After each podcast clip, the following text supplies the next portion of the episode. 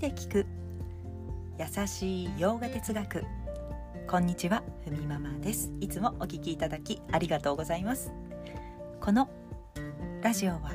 耳で洋画哲学を聞いて日常に生かしていこうというラジオです。ラジオの内容をインスタグラムに掲載しています。ハッシュタグカタカナでふみママラジオと検索ください。過去のラジオの、えー、内容が画像とともにちょっと言葉も一緒につけてアップしておりますので、えー、過去の放送こんなのやってたんだなとね、ちょっと振り返りもできますので、よろしければご覧ください。またノートでは、えー、結構もういちねんまえほどの、えー、ラジオの内容とかを文字起こしもしておりますので、ご興味があったら、えー、音声を聞きながらもねちょっと見れると思いますので、見ていただけたら幸いです。まあただこのラジオもそうですがナンバーをつけてないのでちょっとね検索はしづらいかと思いますが、何かこうふとねヨガ哲学ちょっともう一回振り返ろうかなという時に見ていただけたら幸いです。はい、では今日はねちょっとテーマに入る前にもう一話というか小話をしたいと思います。いやいらないよと思うかもしれませんが、ちょっとね今の私の気持ちというのをお伝えしたいなと思います。まあ、今の私の気持ちというのは本当に今の私の気持ちです。ちょっと落ち込み気味なんですね。なんで落ち込んでいるかというのを話したいと思います。まあ、私あの自分自身で書道のお稽古を長年続けています。えー、これというのは、まあ、自分でもなぜ続けられているのかがちょっと不思議なんですけれども、というのもですね、やはり続けていたら続けていたで壁にもぶち当たりますただお稽古に行っているという今私は、えー、形というよりも自分が作った作品を見てもらい、いつかは作品として仕上げるという意気込みで、えー、作っておりますので、やはり常に常に、えー、ちょっと挑戦と練習を重ねながら一つの作品を作るように日々、えー書に向き合っているんですね。かといって別にこう古典を開けるほどの点数があるというわけではありませんまあすごい大きい作品だと自分の身長、私ひゃくろくじゅっセンチくらいあるんですけれども、それより大きな身長のものの紙に向き合い書くこともありますが、やっぱりそれってこう一回、えー、作品として発表した後はくるくるっとこうあの巻いて片付けているとそのくらいの紙の大きさの作品も何本あるか分かりませんまあまあ、絶対毎年いっぽんは作ってるので、もう十何本もねあるんですよね。まあ、それ以外にも小さな作品、お家に飾れる大きさの作品だったりします。そうなんですね。でそういったね作品を作りながら、えー、私がやっている、まあ、書道というのはかな文字という文字を書いています。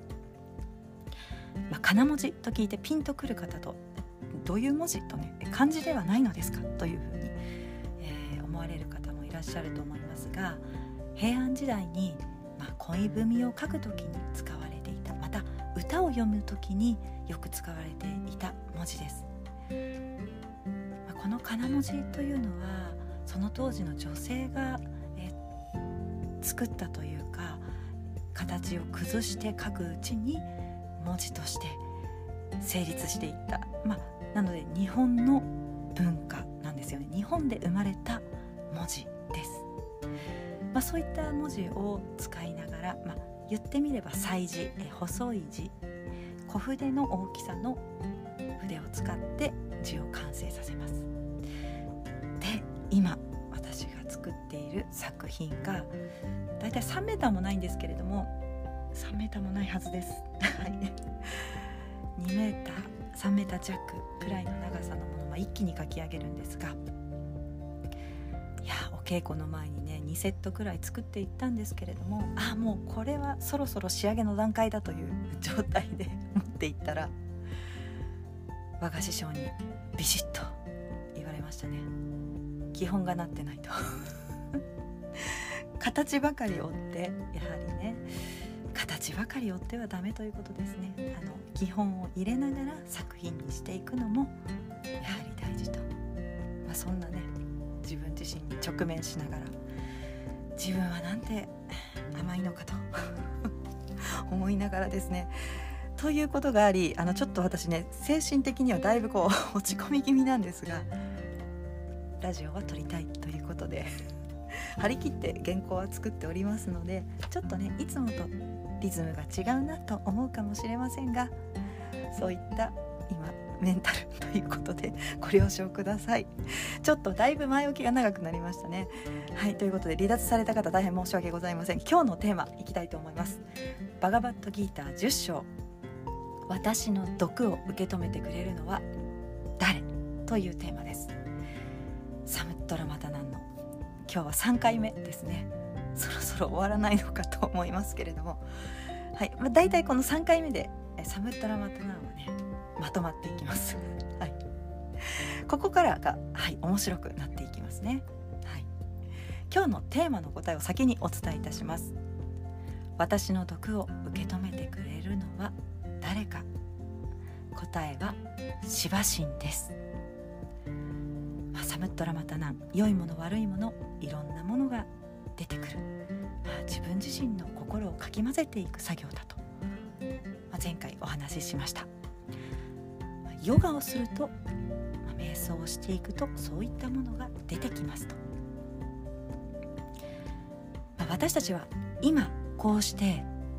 目が覚めて起きている時というのは、直面している今の問題だったり未来の不安があったり、まあ、いろんなことを考えたりして、時にこれらに苦しめられることもあります。ただ瞑想することで今そして未来に関する起きていないことの不安は落ちます。ところが目を閉じてリラックスしていくと、時に過去にしてきたこと、まあ、自分自身が過去にしてきたことへの自分への思いだとか、今まで自分が向き合ってこなかった思い、こういったことも湧いて出てくると、潜在意識に私たちの中に眠っていて、それが湧いて出てくることもありますよということなんですね。瞑想してあれ落ち着くって聞いてますけどってね思いますけれども、そうなんか時にこうそわそわしたりとか、考えてもいなかったことが心に浮かんで、まあ、急に泣きたくなったりとか、こういった経験はねある人もいらっしゃると思うし、まあ、そういったことないですよという方もいらっしゃるかもしれませんが、まあ、私自身はねありましたね。まあ、ヨガをしているとというか、特にこう静かにやっぱり瞑想に入る前のちょっと静かな動きをしている時に、こう内側からこうぐっと感情があふれ出すような感覚、私は自分に対するやっぱりこう劣等感とか、なんでこうなんだろう私はというような、これは自分がこう私自身が私自身を認めない気持ちっていうものが溢れた時もありました。まあこういった思いがある出てくるって聞くと、もしかしたらヨガしない方がいいのかとかなんでなんで辛い思いしてまでと思うかもしれませんが、安心してくださいと、これはサムットラマタナンのかき混ぜていく方法が、まあ、うまくいってますよというサインということなんですね。まあ、これを聞くとちょっとほっとしますよね。私、私、私はほっとしましたね。私みたいな思いを抱えている方も、あ、そうなのかとほっとするのかなと思いますが、まあ、今まで私たちがこう思っていたこの潜在的な問題、それぞれが自分自身で抱えていた潜在的意識といよいよ対峙する時期に入ってきたというサインです。閉じ込めてきたこう様々な思い、瞑想して今こう直近のね諸問題とかそういったものは、瞑想してこうリラックスしていくうちに落ち着くことができる、収まってくると、次の段階は向き合ってこなかった思いがふつふつとこう湧いてくると。ではこれをどうしたらいいのかということです。これは出るままに出し切って大丈夫ですよ。その後どうなるのかということが気になりますが、これをシヴァ神が受け止めてくれます。安心してください、シヴァが破壊してくれますということなんですね。サムットラマダナンで良いもの悪いもの出てきました。自分の海、まあ、白き海、まあ、入海ですよね。これは心、この心をかき混ぜて自分の見方を変えるとき、必ず一緒に毒が出てきますと。サムットラマダナンかき混ぜているときに喜びとか、ね、いろんなもの、知恵も出てくれば猛毒も出てくると。この猛毒をね、ハラハラと言ったりもしますが、こう一滴でも触ったら死ぬと言われています。まあ、心の中に我々はやはり猛毒をそれぞれに抱えているわけです。これを知っておいてくださいと。これを知っておくだけで、まあ、こういう思いが湧いた時にシヴァ神が受け止めてくれると知っていたら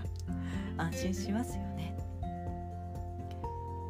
それを自分自身は出すだけでいいということです。出た毒だけをね、こう真に受けて、あ、もうヨガなんてやらない方がいいって思うのは、まあ、もったいないということですね。まあ、誰しも心の中にそういったものはあります。それはやはり出てくることがあって、あなた一人では解決できないから、それこそ大いなる存在に任せてください。シヴァが破壊しますから大丈夫です。まあ、破壊とありますが、実際はね、飲み込んでくれるそうです優しさ、受け止めてくれる感じがありますよね。私たちはだから出すだけでいいんです。ああ、こんな問題出てきたとか、ああ、今まで見てこなかったけどやっぱりこの思いが湧いてきたとか、それを出るままに任せて、そうするとシヴァが、大きな力が受け止めてくれると。ヨガを深めてくると、ヨガの知恵も、そして恩恵も自分の中から生じてきます。同時にそういった問題も生じます。まあ、毒が出てくるような感覚というか、ああ、見たくないなと思うものをね、感じ取ったりとか。でもそれらを無視せず、淡々と向き合い続けていくと、やがてアムリタ、まあ、デーバもアシュラも欲しがっていた不老不死の美薬、これが知恵ですね。知恵が出てくると、あらゆる限界から自由になる、あらゆる苦悩から自由になっていく知恵というのがあなたに理解されますよということです。まあ、こうただね、このバガバ、バガバットギーターとかウパニシャットのこの学べる、ま、ブック、あ、そう経典にね、えー、書かれていること、文字だけ追っていてもやはり理解につながらないですよという忠告もね、ここでは受けますが受けますがというか書いてありますが、やはり私たちはそれを知った上で、ああ、これね、知ってる知ってる知恵のことだよねとかそういうふうによよ読んで、え自分の中で知るということだけでは、まあ、意味を持ちませんよという忠告もあります。読み手の理解につながっていくっていうことが大事なんですよね。いや、過去の私もねあのヨガスートラとかギーターを読みながらね、カタカナばっかり追ってましたこれ覚えたらいいんだなとかねでもね、全然腑に落ちなかったんですよね。なので、こう一個ずつやっぱりこのババがバガバットギーターであれば、一つずつ、えー、自分にとって理解に落とし込むっていうのが、えー、大事になってくると。いや、私だけ私だけかいや、そんなはずないやっぱりカタカナだけではね、入ってこないということですよね。もちろんね、学者さんとかはそういったフィールドで、えこういった文献はこういうことがあって、こういう伝え方をしているとか、まあ、そういうふうに文字だけを追って、えー、実際に研究材料として見ている方もいらっしゃる、いらっしゃいますが、結局そこは自分事としては理解してないわけです。本当に自分の生き方を変えたいなと思う人は、心から自分事として理解する。それにはこのプロセスが絶対必要だと。ヨガも瞑想も。